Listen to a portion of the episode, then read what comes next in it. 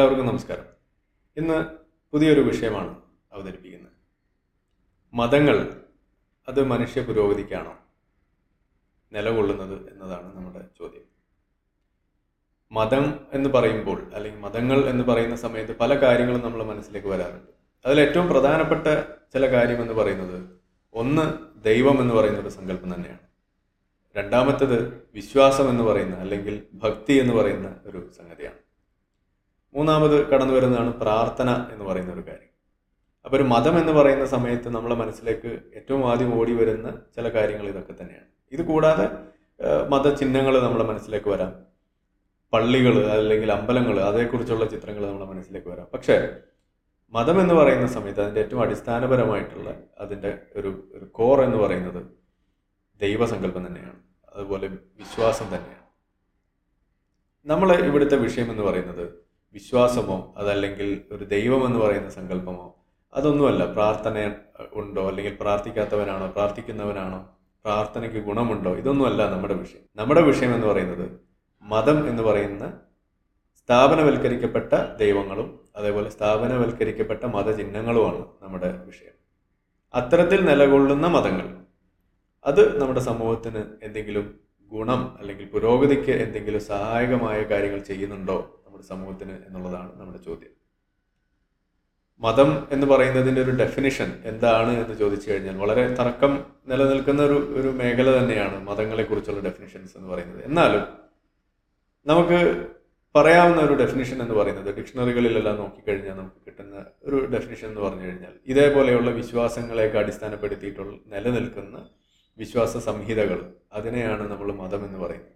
അതേപോലെ നമുക്ക് പറയാവുന്നതാണ് എ പെർട്ടിക്കുലർ ബിലീഫ് സിസ്റ്റം എന്ന് നമുക്ക് പറയാവുന്ന തരത്തിലുള്ള മതങ്ങൾ. അത് അതും മതത്തിന്റെ ഒരു ഡെഫിനിഷനായിട്ട് വരുന്നതാണ്. ഏതെങ്കിലും പ്രത്യേക തരത്തിലുള്ള ആചാര രൂപങ്ങളും അതേപോലെ ദൈവസങ്കല്പങ്ങളും ഒക്കെ നിലനിൽക്കുന്ന ഒരു കൂട്ടം ആളുകൾ ഫോളോ ചെയ്യുന്ന ഒരു ഒരു സങ്കല്പം. അതിനെ ആ ഒരു സിസ്റ്റത്തെയും നമ്മൾ ഈ മതം എന്ന് വിളിക്കുന്നു. അപ്പോൾ ഒരു മതത്തിന്റെ ഡെഫിനിഷൻ എന്ന് പറഞ്ഞിട്ട് നമുക്ക് മുന്നോട്ട് വെക്കാവുന്നത് ഇത്തരം കാര്യങ്ങളെയാണ്. അങ്ങനെ നോക്കുന്ന സമയത്ത് നമ്മളുടെ മുന്നിൽ അനേകം മതങ്ങൾ നമ്മളുടെ മുന്നിൽ തെളിഞ്ഞു വരും. ഇസ്ലാം മതം ക്രിസ്ത്യാനിറ്റി അതേപോലെ ഹിന്ദു മതം ബുദ്ധമതം അങ്ങനെ പല പല മതങ്ങൾ ലോകത്തുള്ള പല പല മതങ്ങൾ നമ്മുടെ മുന്നിലേക്ക് വരും.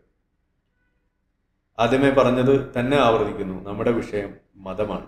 വിശ്വാസമോ ആത്മീയതയോ സ്പിരിച്വാലിറ്റി എന്ന് പറയുന്നതൊന്നുമല്ല നമ്മുടെ വിഷയം. സ്പിരിച്വാലിറ്റി അല്ലെങ്കിൽ ആത്മീയ ചിന്ത ഉണ്ടാവുക ഏതെങ്കിലും ഒരു സൂപ്പർ നാച്ചുറൽ പവറിൽ വിശ്വസിക്കുക നമ്മുടെ എക്സിസ്റ്റൻസിന് അങ്ങനെ ഒരു കാരണമുണ്ടെന്ന് നമ്മൾ കരുതുക നമുക്ക് പ്രാർത്ഥിക്കാൻ ഒരാൾ വേണം അല്ലെങ്കിൽ നമ്മളെ സഹായിക്കാൻ ഒരു സൂപ്പർ നാച്ചുറൽ പവർ ഉണ്ടാവണം. എല്ലാത്തിന്റെയും പിന്നിലൊരു കാര്യകർത്താവുണ്ട് ഒരു സൃഷ്ടാവുണ്ട് എന്നൊക്കെ ചിന്തിക്കുന്നത് അത് ഏതെങ്കിലും മതത്തിന്റെ കുത്തകയല്ല. അത് കാലങ്ങളായിട്ട് മതങ്ങൾ മുന്നോട്ട് വെക്കുന്ന അല്ലെങ്കിൽ മനുഷ്യന്റെ മസ്തിഷ്കപരമായിട്ടുള്ള ഒരു പ്രത്യേകത തന്നെയാണ് അങ്ങനെയുള്ള ചിന്തകൾ ഉണ്ടാവുക എന്നുള്ളത്. പാറ്റേണുകൾ തിരഞ്ഞ് അത് കണ്ടെത്തുക അത് കൂട്ടി യോജിപ്പിച്ചുകൊണ്ട് കഥകൾ മെനയുക എല്ലാത്തിന്റെയും പിന്നിൽ ഒരാളുണ്ടെന്ന് സങ്കല്പിക്കുക ഇത് മനുഷ്യന്റെ ഒരു പ്രത്യേകതയാണ്. മറ്റ് ജീവജാലങ്ങളിൽ നിന്നും മനുഷ്യനെ വ്യത്യസ്തമാക്കുന്നതും അതുതന്നെയാണ് പല കാര്യങ്ങളിലും നമ്മളിത് സൂചിപ്പിക്കാറുണ്ട്. മതങ്ങളുടെ കാര്യത്തിലും അതുതന്നെയാണ് അവിടെ സംഭവിക്കുന്നത്. അങ്ങനെയുള്ള ഒരു വ്യത്യസ്തത ആണ് മനുഷ്യനെ കൊണ്ട് ഇത്തരം ചിന്തകളിലേക്ക് എത്തിക്കുന്നത്. എന്നാൽ അവിടെ നിന്നും അത് മറികടന്ന് അത് മുന്നോട്ട് പോയിക്കൊണ്ട് അതൊരു മതമാകുന്ന തലത്തിലേക്ക് എത്തുമ്പോഴാണ് നമ്മൾ മതങ്ങളെക്കുറിച്ച് ചർച്ച ചെയ്യേണ്ടി വരുന്നതും ഇന്ന് ഈ ഒരു ആധുനിക ലോകത്ത് ഇരുന്നുകൊണ്ട് മതങ്ങൾ മനുഷ്യന് എന്തെങ്കിലും ഗുണമുണ്ടാക്കുന്നുണ്ടോ? നമ്മുടെ പുരോഗതിക്ക് എന്തെങ്കിലും സഹായം ചെയ്യുന്നുണ്ടോ? അതോ നമ്മൾ പിന്നോട്ട് വലിക്കുന്ന ഒരു സാധനമാണോ എന്ന് നമ്മൾ മതങ്ങൾ ഇതേപോലെ പുനഃപരിശോധിക്കേണ്ടി വരുന്ന ഒരു സ്ഥിതിവിശേഷം ഉണ്ടാവുന്നത് ഇങ്ങനെ ഒരു കാലഘട്ടത്തിൽ ഇരുന്നുകൊണ്ട് ആണ്. ഇവിടെ നമ്മൾ അതിന്റെ ചില വസ്തുതകളിലേക്ക് കടക്കാനാണ് ഉദ്ദേശിക്കുന്നത്. അപ്പോൾ നമ്മളിവിടെ പറഞ്ഞു കഴിഞ്ഞു നമ്മുടെ വിഷയം ആത്മീയതയല്ല മതങ്ങളാണ് നമ്മുടെ വിഷയം മതാത്മക ചിന്തകളുമാണ് നമ്മുടെ വിഷയം എന്നുള്ളത് നമ്മൾ പറഞ്ഞു. ഇനി നമ്മളുടെ പ്രധാനപ്പെട്ട ചോദ്യം ഇതാണ്. മനുഷ്യന്റെ പുരോഗതിക്ക് ആണോ ഈ പറയുന്ന മതങ്ങൾ നിലകൊള്ളുന്നത്? പുരോഗതിക്ക് എന്തെങ്കിലും സഹായകമായ കാര്യങ്ങൾ ചെയ്യുന്നുണ്ടോ എന്നുള്ളതാണ്. ആ ചോദ്യത്തിനെ അഡ്രസ്സ് ചെയ്യുന്നതിന് മുന്നേ നമ്മൾ ചോദിക്കേണ്ട ഒരു ചോദ്യമാണ് എന്താണ് പുരോഗതി എന്നതുകൊണ്ട് ഉദ്ദേശിക്കുന്നത്? എങ്ങനെയാണ് പുരോഗതിയെ നമ്മൾ അളക്കുക എന്നുള്ളതാണ്. ഒരു ഒരു സമൂഹം അല്ലെങ്കിൽ ഒരു വ്യക്തി എന്നുള്ള നിലയ്ക്കായാലും ശരി സമൂഹം എന്നുള്ള നിലയ്ക്കായാലും ശരി ഒരു രാജ്യം എന്നുള്ള നിലയ്ക്കായാലും ശരി ഒരു ആഗോള ഒരു ഒരു ഗ്ലോബൽ വില്ലേജ് എന്നുള്ള നിലയ്ക്കൊക്കെ നമ്മൾ പരിശോധിക്കുമ്പോൾ മനുഷ്യകുലം പുരോഗമിക്കുന്നുണ്ടോ? അത് എങ്ങനെയാണ് നമുക്ക് അളക്കാൻ കഴിയുക? എന്താണ് ആ പുരോഗതിയോട് നമ്മൾ ഉദ്ദേശിക്കുന്നത് എന്നുള്ളത് അവിടെ നമ്മൾ വ്യക്തമാക്കേണ്ടതായിട്ടുണ്ട്. പുരോഗതി എന്ന് പറയുന്നത് അളക്കുന്നതിന് വേണ്ടി ആധുനിക ലോകത്ത് ഇന്ന് ശാസ്ത്രീയമായിട്ടുള്ള രീതികളുണ്ട്. നമ്മൾ അതിന് ഏറ്റവും കൂടുതൽ ഉപയോഗിക്കുന്നത് സർവേകളിലൂടെയും അതേപോലെ ചില കണക്കുകളിലൂടെയൊക്കെയാണ് നമ്മളത് ആളുകൾക്ക് പറഞ്ഞു കൊടുക്കാൻ ശ്രമിക്കാറുള്ളത്. ഒരു രാഷ്ട്രത്തിന്റെ പുരോഗതി അളക്കുന്നതിന് വേണ്ടി നമ്മൾ സാധാരണ പറയുന്ന പല ഇൻഡെക്സുകളുണ്ട്. കണക്കുകൾ സൂചികകൾ എന്ന് നമ്മൾ പറയും. അതിൽ ഒരു പ്രധാനപ്പെട്ട ഒരു സൂചികയാണ് നമ്മൾ ഏറെ പറയാറുള്ള ഹാപ്പിനെസ് ഇൻഡെക്സ് എന്ന് പറയുന്ന ഒരു സൂചിക. ഈ സൂചിക വെച്ചുകൊണ്ട് നമ്മൾ പലപ്പോഴും പറയാറുണ്ട് ലോകത്ത് പല യൂറോപ്യൻ രാജ്യങ്ങൾ പ്രത്യേകിച്ച് സ്കാൻഡിനേവിയൻ രാജ്യങ്ങൾ അവർ വളരെയധികം സന്തോഷവന്മാരായിട്ട് ജീവിക്കുന്ന ഒരു ജനതയാണ് എന്ന് നമ്മൾ പറയാറുണ്ട്. അതോടൊപ്പം ചേർത്ത് പറയുന്ന ഒരു കാര്യമാണ് ആ ജനതയുടെ ഇടയിൽ മതങ്ങൾക്ക് വലിയ പ്രാമുഖ്യമില്ല. അവിടുത്തെ ആളുകൾ മതപരമായി ജീവിക്കുന്ന ആളുകളല്ല ഭൂരിഭാഗവും എന്നുള്ള ഒരു കാര്യം നമ്മൾ പറയാറുണ്ട്. അപ്പോൾ എങ്ങനെയാണ് ആ ഒരു സംഗതിയെ നമുക്ക് കോറിലേറ്റ് ചെയ്യാൻ കഴിയുന്നത് എന്നുള്ളത് നമ്മൾ ചിന്തിക്കേണ്ടതുണ്ട്. ഹാപ്പിനെസ് ഇൻഡെക്സ് എന്ന് പറയുന്നത് ആറോളം ഫാക്ടേഴ്സ് ഉൾപ്പെടുത്തിക്കൊണ്ട് നടത്തുന്ന ഒരു സർവേയും അതിനെ അധികരിച്ച് നമുക്ക് കിട്ടുന്ന ഒരു ഫലം അത് വെച്ചുകൊണ്ട് നമ്മൾ പറയുന്ന ഒരു കാര്യമാണ് ഈ പറയുന്ന ഹാപ്പിനെസ് ഇൻഡെക്സ് എന്ന് പറയുന്നത്. G D P per capita G D പിയും അതേപോലെ അവരുടെ കറപ്ഷൻ ലെവൽ അതിനെങ്ങനെയാണ് അവർ കാണുന്നത്? അവരുടെ ആരോഗ്യം എങ്ങനെയാണ്? ലൈഫ് എക്സ്പെക്റ്റൻസി എത്രത്തോളം ഉണ്ട്? ഇതേപോലെയുള്ള കാര്യങ്ങളെല്ലാം കണക്കിലെടുത്തുകൊണ്ടാണ് നമ്മൾ ഹാപ്പിനെസ് ഇൻഡെക്സ് പറയാറുള്ളത്. അത് വെച്ചുകൊണ്ട് നമ്മൾ അവിടെ കണക്ക് പറയുന്ന സമയത്ത് ആ ഒരു രാഷ്ട്രങ്ങളുടെ ലിസ്റ്റ് എടുത്തു കഴിയുമ്പോൾ അതിനകത്ത് കാലങ്ങളായിട്ട് തുടർച്ചയായിട്ട് അവിടെ ഒന്നാം സ്ഥാനത്ത് എത്തുന്നത് യൂറോപ്യൻ രാജ്യങ്ങളാണ് എന്ന് നമ്മൾ പറയാറുണ്ട്. അതിൽ തന്നെ സ്കാൻഡിനേവിയൻ രാജ്യങ്ങളാണെന്ന് നമ്മൾ പറയുന്നു. ഫിൻലാൻഡും ഡെൻമാർക്കും ഐസ്ലൻഡും ഒക്കെ അങ്ങോട്ടും ഇങ്ങോട്ടും മത്സരത്തിലാണ് ഒന്നാം സ്ഥാനത്തിന് വേണ്ടിയിട്ട്. അപ്പം നമ്മൾ അവിടെ അന്വേഷിക്കുകയാണ്. എന്താണ് ആ രാജ്യങ്ങൾ പുരോഗതിക്ക് കാര്യമായത്? എന്താണ് അവർക്ക് കാരണമുണ്ടായിരുന്നത്? ആ രാജ്യങ്ങളിൽ മതങ്ങൾ ഏത് തരത്തിലാണ് ആ ഒരു സന്തോഷം അവർ കൈവരിക്കുന്നതിന് വേണ്ടി അവർക്ക് സഹായകമായത് എന്നുള്ളതൊക്കെ നമ്മൾ പരിശോധിക്കുമ്പോൾ നമുക്ക് മനസ്സിലാക്കാൻ കഴിയുന്ന കാര്യം അവിടെ രാജ്യങ്ങൾക്ക് ആ രാജ്യങ്ങളിൽ മതങ്ങൾക്കുണ്ടായിരുന്ന റോൾ എന്ന് പറയുന്നത് വട്ടപൂജ്യമാണ്. എന്നാൽ നമ്മളത് കേൾക്കുമ്പോൾ നമ്മൾ വിചാരിക്കുക അവിടെയുള്ള ആളുകളെല്ലാം മതം അങ്ങ് ഉപേക്ഷിച്ചതോടുകൂടി സന്തോഷവാന്മാരായി എന്നാണ് നമ്മൾ ധരിക്കുന്നത്. അതുമല്ല അതിന്റെ യാഥാർത്ഥ്യം. ഒരു സമൂഹത്തിൽ അവർക്ക് ലഭിക്കേണ്ടതായിട്ടുള്ള സോഷ്യൽ സെക്യൂരിറ്റി അവർക്ക് ലഭിക്കേണ്ടതായിട്ടുള്ള അവരുടെ ഫിസിക്കൽ ആൻഡ് മെന്റൽ വെൽബീയിങ് അതുമായി ബന്ധപ്പെട്ട് ഒരു വെൽഫെയർ രാഷ്ട്രം എന്നുള്ള രീതിയിൽ ആ രാജ്യം അവർക്ക് നൽകുന്ന പലതരത്തിലുള്ള സോഷ്യൽ സപ്പോർട്ട് ഇതെല്ലാം ഉൾച്ചേരുന്ന സമയത്ത് അവിടുത്തെ രാജ്യങ്ങളിലെ ആ ജനങ്ങൾക്ക് ഉണ്ടാകുന്ന ഒരു കോംപ്രിഹെൻസീവ് ആയിട്ടുള്ള ഒരു മാറ്റം. വളരെ ബൃഹത്തായ ഒരു ഒരു മാറ്റം. അതാണ് അവരുടെ സന്തോഷ സൂചികയിൽ അവിടെ നമുക്ക് കാണാൻ കഴിയുന്നത്. ആ ആറ് ഫാക്ടേഴ്സ് അളക്കുന്നതിൽ അവരുടെ ദൈവഭയം അവിടെ ചോദ്യത്തിൽ വരുന്നില്ല എന്നുള്ളത് നമ്മൾ അന്വേഷിക്കേണ്ട ഒരു കാര്യമാണ്. അവിടെ മതങ്ങൾ ഏത് ഫോളോ ചെയ്യുന്നു എന്നുള്ളത് അവിടെ വരുന്നില്ല. ഇങ്ങനെ നോക്കുമ്പോഴാണ് നമ്മൾ പറയേണ്ടി വരുന്നത് ആ രാജ്യങ്ങളിലെ ജനങ്ങളുടെ ഇടയിൽ അവരുടെ സോഷ്യൽ സെക്യൂരിറ്റി അവരുടെ വെൽഫെയർ അവരുടെ അവരുടെ രാജ്യം അവിടെ കാത്തു സൂക്ഷിച്ചു കഴിഞ്ഞപ്പോൾ അവർക്ക് സ്വാഭാവികമായിട്ട് അവരുടെ ജീവിത നിലവാരം ഉയ- ഉയരുകയും അവർക്ക് മതങ്ങൾ അതിനെ ഡിപ്പെൻഡ് ചെയ്യേണ്ടി വരുന്ന ഒരു അവസ്ഥയിൽ നിന്ന് പിന്മാറേണ്ടി വരികയും മതങ്ങൾ പൊതു ഇടങ്ങളിൽ നിന്നും പിൻവാങ്ങി പിൻവലിച്ച് അത് സ്വകാര്യതയിലേക്ക് മാത്രം ഒതുക്കേണ്ട ഒരു അവസ്ഥയിലേക്ക് വന്നിരിക്കുകയാണ് ഇന്ന് അവിടങ്ങളിൽ. മതം എന്ന് പറയുന്നത് ഇന്ന് അവിടങ്ങളിൽ ഏതാണ് നിന്റെ മതം എന്ന് ചോദിക്കുന്നത് പോലെ ഒരു ഒരു നാണക്കേട് വരുന്ന ചോദ്യമായിട്ട് മാറിയിരിക്കുന്നു എന്നുള്ളതാണ് അവിടുത്തെ വസ്തുത. നമ്മുടെ രാജ്യത്തിരുന്ന് ഇത് പറയുമ്പോൾ നമുക്ക് ഒരു അതിശയോക്തി തോന്നുമായിരിക്കും പക്ഷേ ഒരു യാഥാർത്ഥ്യമാണത്.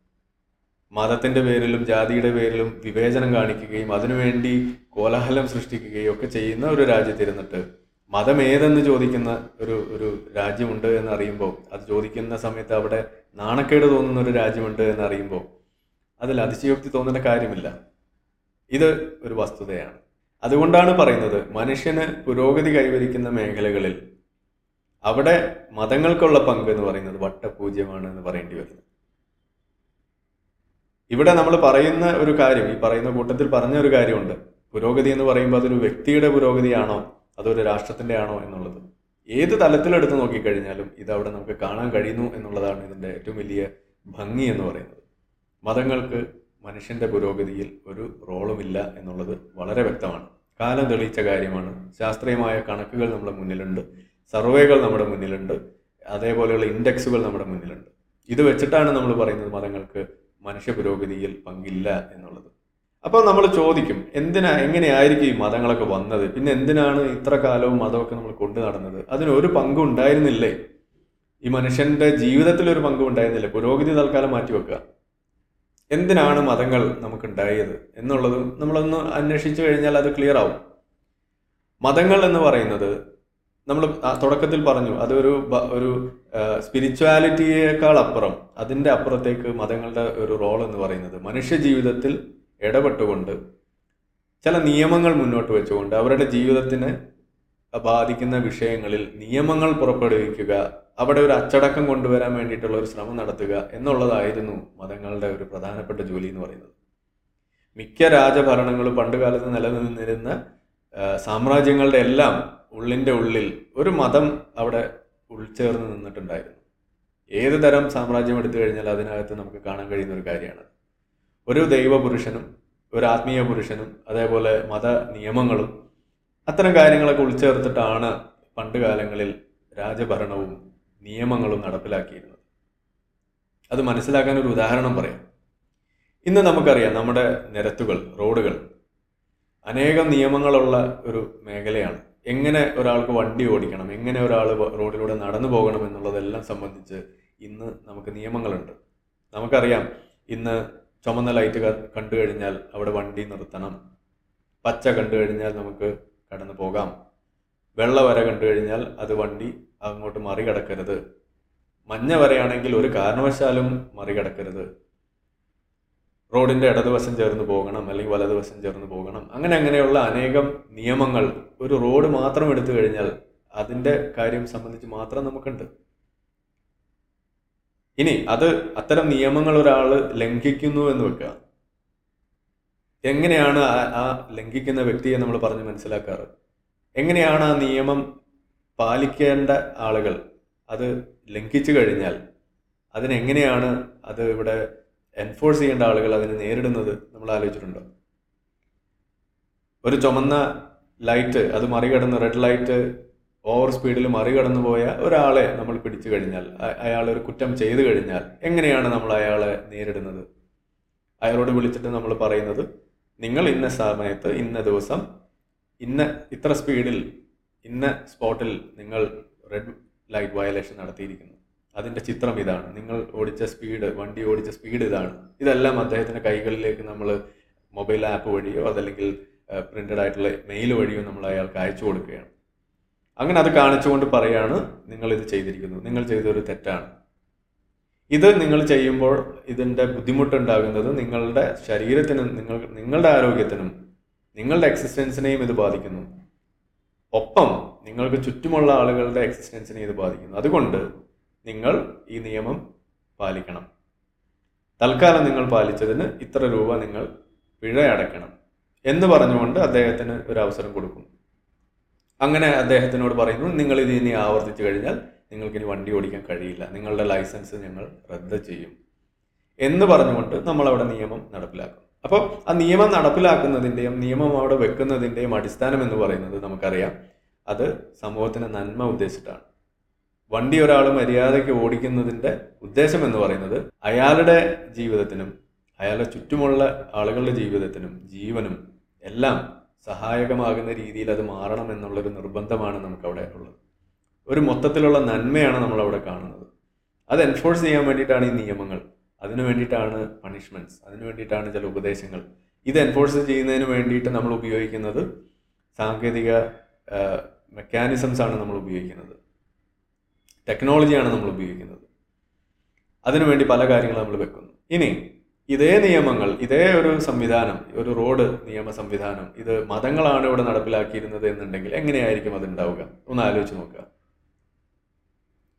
ഒരാൾ റെഡ് ലൈറ്റ് വയലേഷൻ നടത്തി കഴിഞ്ഞാൽ അയാൾക്കുള്ള ശിക്ഷ എന്ന് പറയുന്നത് നരകത്തിലെ തീയാണ്. ഒരാൾ കൃത്യമായി വണ്ടി ഓടിച്ചു കഴിഞ്ഞാൽ അയാൾ എന്തിനു വേണ്ടിയാണ് വണ്ടി ഓടിക്കുന്നത്? നിങ്ങൾക്ക് സ്വർഗത്തിൽ ഹൂറിയെ കിട്ടും രംഭ തിലോത്തമയെ കിട്ടും മദ്യപ്പുഴ കിട്ടും. നിങ്ങൾ ഇവിടെ മദ്യം കുടിക്കാതെ വണ്ടി ഓടിച്ചു കഴിഞ്ഞാൽ നിങ്ങൾക്കുള്ള ഗുണം എന്ന് പറയുന്നത് നിങ്ങൾക്ക് സ്വർഗത്തിൽ മദ്യം കിട്ടും ഇവിടെ കുടിക്കാതിരുന്നാൽ. ഇതാണ് അവിടെ പറഞ്ഞു വെക്കുന്നത്.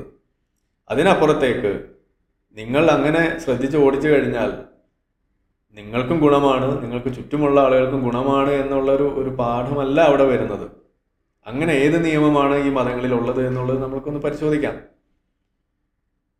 മതങ്ങളിൽ അത്തരത്തിലുള്ള നന്മകളുണ്ട് എന്ന് ചിക്കിച്ചകഞ്ഞെടുക്കേണ്ടി വരുന്ന ഒരവസ്ഥയാണ് സത്യത്തിലൂടെ ഉള്ളത്. എന്നാൽ ആധുനിക ലോകം മുന്നോട്ട് വെക്കുന്ന നിയമങ്ങൾ എന്ന് പറയുന്നത് അതിൽ മുഴച്ചു നിൽക്കുന്നത് സമൂഹ നന്മയാണ്. അവിടെ സമൂഹത്തിനുണ്ടാവുന്ന നന്മ ചകഞ്ഞെടുക്കേണ്ട ഒരു ഗതികേടില്ല. അവിടെ ഏറ്റവും കൂടുതൽ ഫോക്കസ് ചെയ്യുന്നത് അതിനു വേണ്ടി തന്നെയാണ്. അപ്പോൾ മതങ്ങളിലെ നിയമങ്ങളിൽ നിന്നും സ്വർഗത്തെ കുറിച്ചുള്ള കൊതിപ്പിക്കലും നരകത്തെക്കുറിച്ചുള്ള പേടിപ്പിക്കലും എല്ലാം പറഞ്ഞും അങ്ങനെ കൊടുത്തുമാണ് ഇത് ചെയ്യുന്നത് എന്നുള്ളതും. ആധുനിക ലോകത്ത് നമ്മൾ ഇന്ന് നടപ്പിലാക്കുന്ന നിയമങ്ങളുടെ പ്രത്യേകത എന്ന് പറയുന്നത് അത് ആ നിയമം നടപ്പിലാക്കുന്നതിന്റെ ഉദ്ദേശം പറഞ്ഞുകൊണ്ടും അത് നടപ്പിലാക്കുന്ന സമയത്ത് ആരെയാണോ അത് ബാധിക്കുന്നത് അവർക്ക് അത് എങ്ങനെയാണ് അത് കൂടുതൽ എളുപ്പം ചെയ്യാനാവുക എന്നുള്ളതും കൂടി എളുപ്പമാക്കി കൊടുക്കുന്ന തരത്തിലാണ് നമ്മൾ ഇന്നിവിടെ കാര്യങ്ങൾ ചെയ്തുകൊണ്ടിരിക്കുന്നത്. അതിനുവേണ്ടി ആധുനിക സാങ്കേതിക വിദ്യയാണ് നമ്മൾ ഉപയോഗിച്ചുകൊണ്ട് ഉപയോഗിച്ചുകൊണ്ടിരിക്കുന്നത്. ആർട്ടിഫിഷ്യൽ ഇന്റലിജൻസും ഡേറ്റ സയൻസും ഒക്കെ ഉപയോഗിച്ചുകൊണ്ട് അത് പരിഷ്കരിച്ചുകൊണ്ടേയിരിക്കുകയാണ്. എങ്ങനെയാണ് ഒരാൾക്ക് നിയമം നടപ്പിലാക്കുന്നത് എളുപ്പം സാധിക്കാൻ കഴിയുക എന്നുള്ളത് അവിടെ പരിഷ്കരിച്ചുകൊണ്ടേയിരിക്കുകയാണ്. അങ്ങനെ നമ്മൾ നോക്കുമ്പോഴാണ് പറയേണ്ടി വരുന്നത് മറ്റു മതങ്ങൾ മതങ്ങൾ നമ്മളെ മുന്നിൽ വെക്കുന്ന നന്മ എന്ന് പറയുന്നത് അത് ഇങ്ങനെ നമുക്ക് കാണാൻ കഴിയില്ല. ഒരു ഉദാഹരണം പറഞ്ഞു കഴിഞ്ഞാൽ ശബ്ദമലിനീകരണം. ശബ്ദമലിനീകരണം ഉണ്ടാക്കുന്ന കൂട്ടത്തിൽ നിന്ന് ഏറെ മുന്നിൽ നിൽക്കുന്നത് ആരാണ് എന്ന് ചോദിച്ചു കഴിഞ്ഞാൽ ആദ്യത്തെ ഉത്തരം മതങ്ങൾ തന്നെയാണ്. അതിന് ഏറ്റവും വലിയ ഉദാഹരണമാണ് അഞ്ചു നേരം കൊടുക്കുന്ന ഈ കോളാമ്പി ബാങ്ക് എന്ന് പറയുന്നത്. അതേപോലെ റോഡ് ഉപരോധം തീർത്തുകൊണ്ട് ഉത്സവങ്ങൾ നടുറോട്ടിൽ നടക്കുന്നത്. എല്ലാ മതങ്ങളും അവിടെ മത്സരമാണ് അക്കാര്യത്തിൽ. അന്തരീക്ഷ മലിനീകരണം ഉണ്ടാക്കുന്ന തരത്തിൽ കരിമരുന്ന് പ്രയോഗം നടത്തുന്നു. എല്ലാ മതങ്ങളും അതിനകത്ത് പങ്കുകൊള്ളുകയാണ്. ഇങ്ങനെ നമ്മുടെ റിസോഴ്സസും അതേപോലെ സമയവും നമ്മളുടെ അന്തരീക്ഷ മലിനീകരണവും ഇതെല്ലാം സൃഷ്ടിച്ചുകൊണ്ട് മതങ്ങളിവിടെ നിലനിൽക്കുന്നു എന്നിട്ട് അവസാനം പറയുന്നത് ഇത് നന്മയ്ക്ക് വേണ്ടിയിട്ടാണെന്നാണ്. എന്ത് നന്മയാണ് ഇതിലൂടെ നമുക്ക് കാണാൻ കഴിയുന്നത്? നമ്മുടെ ജീവിതത്തിനും ചുറ്റുപാടിനും ഗുണകരമാകുന്ന ഏതെങ്കിലും ഒരു കാര്യം അത് അത് ചെയ്യാൻ പാടില്ല എന്ന് സ്വമേധയാ മനസ്സിലാക്കിയിട്ട് ഏതെങ്കിലും മതങ്ങൾ ഇതേപോലെ പിൻവാങ്ങാൻ തയ്യാറാവുന്നുണ്ടെങ്കിൽ അപ്പോൾ നമുക്ക് പറയാം ആ ആ മതത്തിൽ നന്മയുണ്ട് എന്നുള്ളത്. ഇവിടെ ഓരോ മതത്തിലെയും പ്രശ്നങ്ങൾ അത് നന്മ ആണെന്ന് അവർ പറഞ്ഞുകൊണ്ട് നടക്കുന്ന സമയത്ത് അത് തിന്മയാണെന്ന് ആധുനിക സമൂഹം ചൂണ്ടിക്കാണിച്ച് അത് കേസ് കൊടുത്തിട്ടും ഭീഷണിപ്പെടുത്തിയിട്ട് വരെ നിരോധിക്കേണ്ട അവസ്ഥയാണ് മതങ്ങൾക്ക് ഇവിടെ ഉള്ളത്. അതിന് ഏറ്റവും വലിയ ഉദാഹരണമാണ് ഇസ്ലാമിൽ നിലനിന്നിരുന്ന അടിമ വ്യവസ്ഥിതി എന്ന് പറയുന്നത് തന്നെ. ഇസ്ലാമിൽ ഇന്നും അടിമ വ്യവസ്ഥിതി ഹലാലാണ് അതായത് അനുവദിക്കപ്പെട്ടതാണ്. ലോകത്ത് അടിമ വ്യവസ്ഥിതി തിരിച്ചു വന്നു കഴിഞ്ഞാൽ അതിലേറെ ആഘോഷിക്കുന്നത് ഏറെ സന്തോഷം കാണിക്കുക ഇവിടുത്തെ ഇസ്ലാം മത വിശ്വാസികളായിരിക്കും കാരണം ഇസ്ലാമിൽ ഇന്നും അടിമ വ്യവസ്ഥിതി എന്ന് പറയുന്നത് അവിടെ അനുവദിക്കപ്പെട്ട കാര്യമാണ്. അടിമകളെ വെക്കാമെന്നുള്ളത് അനുവദിക്കപ്പെട്ട കാര്യമാണ്. നാല് ഭാര്യമാരും ഇഷ്ടം പോലെ അടിമ സ്ത്രീകളും ആകാമെന്നാണ് ഇസ്ലാം പഠിപ്പിക്കുന്നത്. അങ്ങനെ നോക്കുമ്പോഴാണ് നമ്മൾ പറയേണ്ടി വരുന്നത് മതങ്ങൾ മുന്നോട്ട് വെക്കുന്നത് നന്മയല്ല. മതങ്ങൾ മുന്നോട്ട് വെക്കുന്നത് കാലഹരണപ്പെട്ട കുറേ നിയമങ്ങൾ മാത്രമാണ്. അത് ഇന്നത്തെ സമൂഹത്തിന് യോജിച്ചതല്ല എന്നുള്ളതാണ് നമ്മൾ അവിടെ മനസ്സിലാക്കേണ്ടത്. മനുഷ്യനെ ജീവിക്കാൻ നിയമങ്ങൾ വേണം എന്നുള്ളതൊരു വസ്തുത തന്നെയാണ്. ആ നിയമങ്ങൾ ആരുണ്ടാക്കുന്നു എന്നുള്ളതും അതെങ്ങനെ നടപ്പിലാക്കുന്നു എന്നുള്ളതുമാണ് നമ്മൾ ഇവിടെ സംസാരിക്കുന്നത്. അതിനെയാണ് നമ്മളിവിടെ ചിന്തിക്കേണ്ടത് അതിനെക്കുറിച്ച്. അവിടെയാണ് നമ്മൾ പറയേണ്ടി വരുന്നത് മതങ്ങൾ നിയമങ്ങൾ കൈകാര്യം ചെയ്തിരുന്ന കാലഘട്ടം അവസാനിച്ചിരിക്കുന്നു. മതങ്ങൾ കൈകാര്യം ചെയ്തിരുന്ന നിയമങ്ങളുടെ പോരായ്മ തന്നെയാണ് അതിന്റെ ഏറ്റവും വലിയ കാരണം. അത് കാലഹരണപ്പെട്ടു എന്നുള്ളതിന്റെ തെളിവും അത് തന്നെയാണ്. മിക്ക മത നിയമങ്ങളും ഉണ്ടാക്കിയിരുന്നത് പുരുഷന്മാരായതുകൊണ്ട് കൂടിയാണ്. ഭാര്യയെ തല്ലാമെന്നുള്ള നിയമം വരെ അതിനകത്ത് കടന്നുകൂടിയതും. ഒരാൾ ഭാര്യയെ തല്ലി മുന്നോട്ട് വന്നാൽ എന്തിനാണ് തല്ലിയത് എന്ന് ചോദിക്കാൻ പോലും പാടില്ല എന്ന് വരെയുള്ള നിയമങ്ങൾ വരെ മതങ്ങളിൽ നമുക്ക് കാണാൻ കഴിയുന്നത്. അപ്പം അതുകൊണ്ട് ഇന്ന് നമുക്ക് നിയമങ്ങൾ ഇവിടെ നടപ്പിലാക്കുന്നതിനും അതിന് സഹായകമാകുന്ന രീതിയിലുള്ള ശാസ്ത്രീയമായ വഴികൾ ഇവിടെയുണ്ട് ഡേറ്റ ഡ്രിവൺ മോഡൽസ് ആണ് നമുക്ക് ഇന്ന് ആവശ്യം. ആർട്ടിഫിഷ്യൽ ഇന്റലിജൻസ് ഉപയോഗിച്ചുകൊണ്ടുള്ള പുതിയ സങ്കേതങ്ങളാണ് നമുക്ക് ഇന്ന് ആവശ്യം. സൈക്കോളജിയിലും ആന്ത്രപ്പോളജിയിലും ബിഹേവിയറൽ സയൻസും സോഷ്യോളജിയൊക്കെ ഉപയോഗിച്ചുകൊണ്ട് നിയമങ്ങൾ പരിഷ്കരിക്കപ്പെട്ടുകൊണ്ടേയിരിക്കുകയാണ്. അതിനുവേണ്ടിയുള്ള ശ്രമങ്ങൾ ലോകത്തെമ്പാടും നടന്നുകൊണ്ടിരിക്കുന്നു. ഇന്നത്തെ നിയമങ്ങൾ സൃഷ്ടിക്കുന്ന രീതി അങ്ങനെയാണ്. ശാസ്ത്രീയമായ രീതിയാണ് അതിനുള്ളത്. കട്ടവന്റെ കൈ വെട്ടണം എന്നൊക്കെയുള്ള കാടൻ രീതിയൊക്കെ മാറി കട്ടവനെ ഇനി കക്കാതിരിക്കാനുള്ള പ്രേരണ കൊടുക്കുക എന്നുള്ളതും ഒരാൾക്കും കക്കേണ്ട ഒരു അവസ്ഥ ഉണ്ടാകരുത് ലോകത്ത് എന്നുള്ള ചിന്തയുമാണ് ഇന്ന് ലോകത്ത് നടപ്പിലാക്കിക്കൊണ്ടിരിക്കുന്നത്. അങ്ങനെയാണ് മിക്ക രാജ്യങ്ങളിലും ജയിലുകൾ പോലും അടച്ചുപൂട്ടേണ്ട അവസ്ഥയിലേക്ക് വരുന്നത്. ജയിലുകളുടെ എണ്ണം കുറച്ചുകൊണ്ട് വരുന്നത്. കുറ്റവാളികളുടെ എണ്ണം കുറയുന്നത്. നമ്മൾ പലപ്പോഴും പറയാറുണ്ട് ബലാത്സംഗം ചെയ്തവനെ കൊല്ലണം അതല്ലെങ്കിൽ കട്ടവന്റെ കൈ വെട്ടണം എന്നൊക്കെയുള്ള മത നിയമങ്ങൾ ചൂണ്ടിക്കാണിച്ചിട്ട് അതേപോലെയുള്ള നിയമങ്ങളാണ് നമുക്ക് വേണ്ടത് എന്ന് പറയാറുണ്ട്. അങ്ങനെ വാദമുള്ള ആളുകൾ ഒരു പത്ത് വട്ടമെങ്കിലും ചിന്തിക്കുക. നമ്മൾ ചിന്തിക്കുന്നത് ഏത് തലച്ചോറ് ഉപയോഗിച്ചിട്ടാണ് എന്നുള്ളത്. ഒരു ആധുനിക ഒരു പൗരന്റെ ച- തലച്ചോറാണ് എന്നുണ്ടെങ്കിൽ അങ്ങനെയല്ല ചിന്ത പോകേണ്ടത്. എന്തുകൊണ്ട് ഒരാൾ കട്ടു?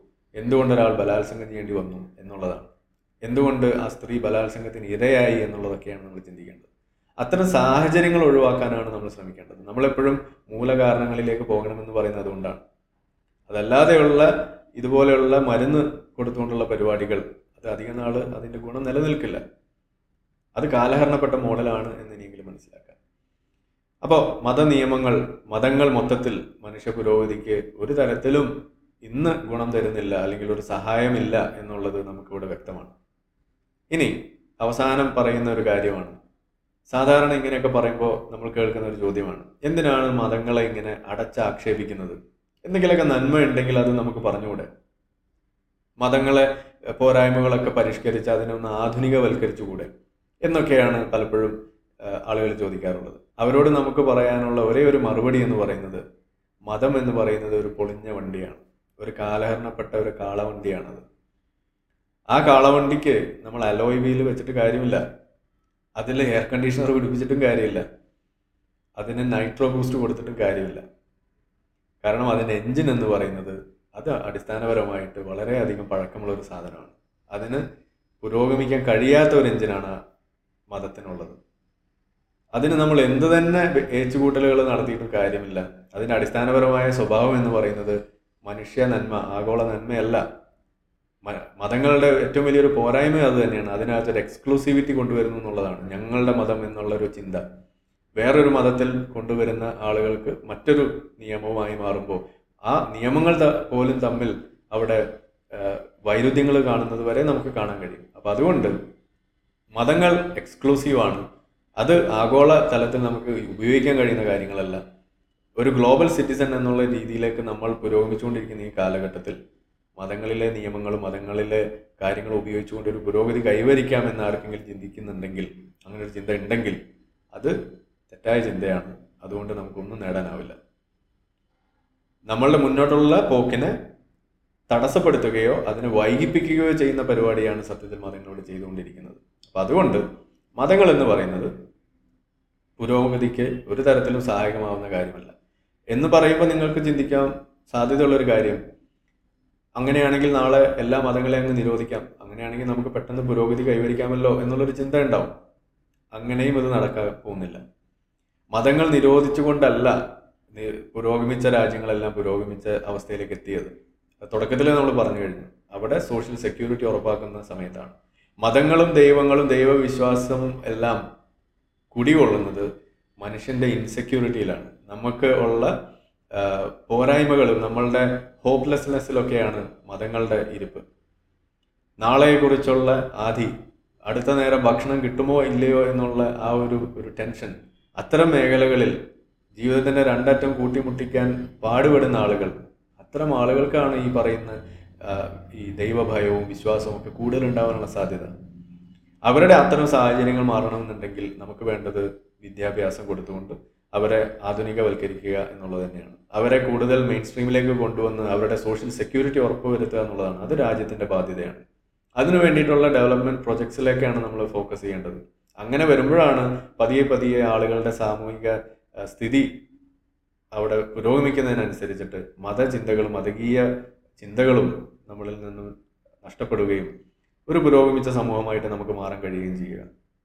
മതങ്ങളെ നിരോധിച്ചതുകൊണ്ട് നമുക്ക് പുരോഗമിക്കാൻ കഴിയില്ല. മതങ്ങളെ മാറ്റി നിർത്തേണ്ടോടെ നമ്മൾ മാറ്റി നിർത്തണം. അതിനാണ് നമ്മൾ ഇന്ന് പറയുന്ന മതേതരത്വവും ജനാധിപത്യവും ഒക്കെ ഉയർത്തിപ്പിടിക്കണം എന്ന് പറയുന്നത്. മതനിരപേക്ഷത നമുക്ക് ആവശ്യമാണെന്ന് പറയുന്നത്. മതങ്ങൾക്ക് അതിലൊന്നും യാതൊരു റോളില്ല എന്ന് മനസ്സിലാക്കുകയും അത് അവിടുന്ന് മാറ്റി നിർത്തുകയും പകരം ഭൗതികമായ നമ്മളുടെ എക്സിസ്റ്റൻസിന് വേണ്ട കാര്യങ്ങൾ ചെയ്യുകയും ചെയ്യുന്നതോടുകൂടി പതിയെ പതിയെ മതങ്ങളിൽ മനുഷ്യ ജീവിതത്തിൽ ഉണ്ടാക്കുന്ന ആ ഒരു റോൾ അതവിടെ കുറഞ്ഞുകൊണ്ടിരിക്കും. അങ്ങനെ പതിയെ നമ്മൾ ഒരു പുരോഗമിച്ച രാജ്യമായിട്ടും സമൂഹമായിട്ടും നമുക്ക് മാറാൻ കഴിയുന്നുള്ളതാണ് ആദ്യം നമ്മൾ മനസ്സിലാക്കേണ്ടത്. അപ്പോൾ ഈ വിഷയം ഇതാണ്. മതങ്ങൾ പുരോഗതിക്കാണോ എന്ന് ചോദിച്ചു കഴിഞ്ഞാൽ അല്ല. പുരോഗതി കൈവരിക്കുന്നതിൽ മതങ്ങൾക്ക് യാതൊന്നും ചെയ്യാനില്ല എന്നുള്ളത് നമ്മൾ മനസ്സിലാക്കുക. ഇത്രയും നേരം കേട്ടതിന് നന്ദി. നമസ്കാരം.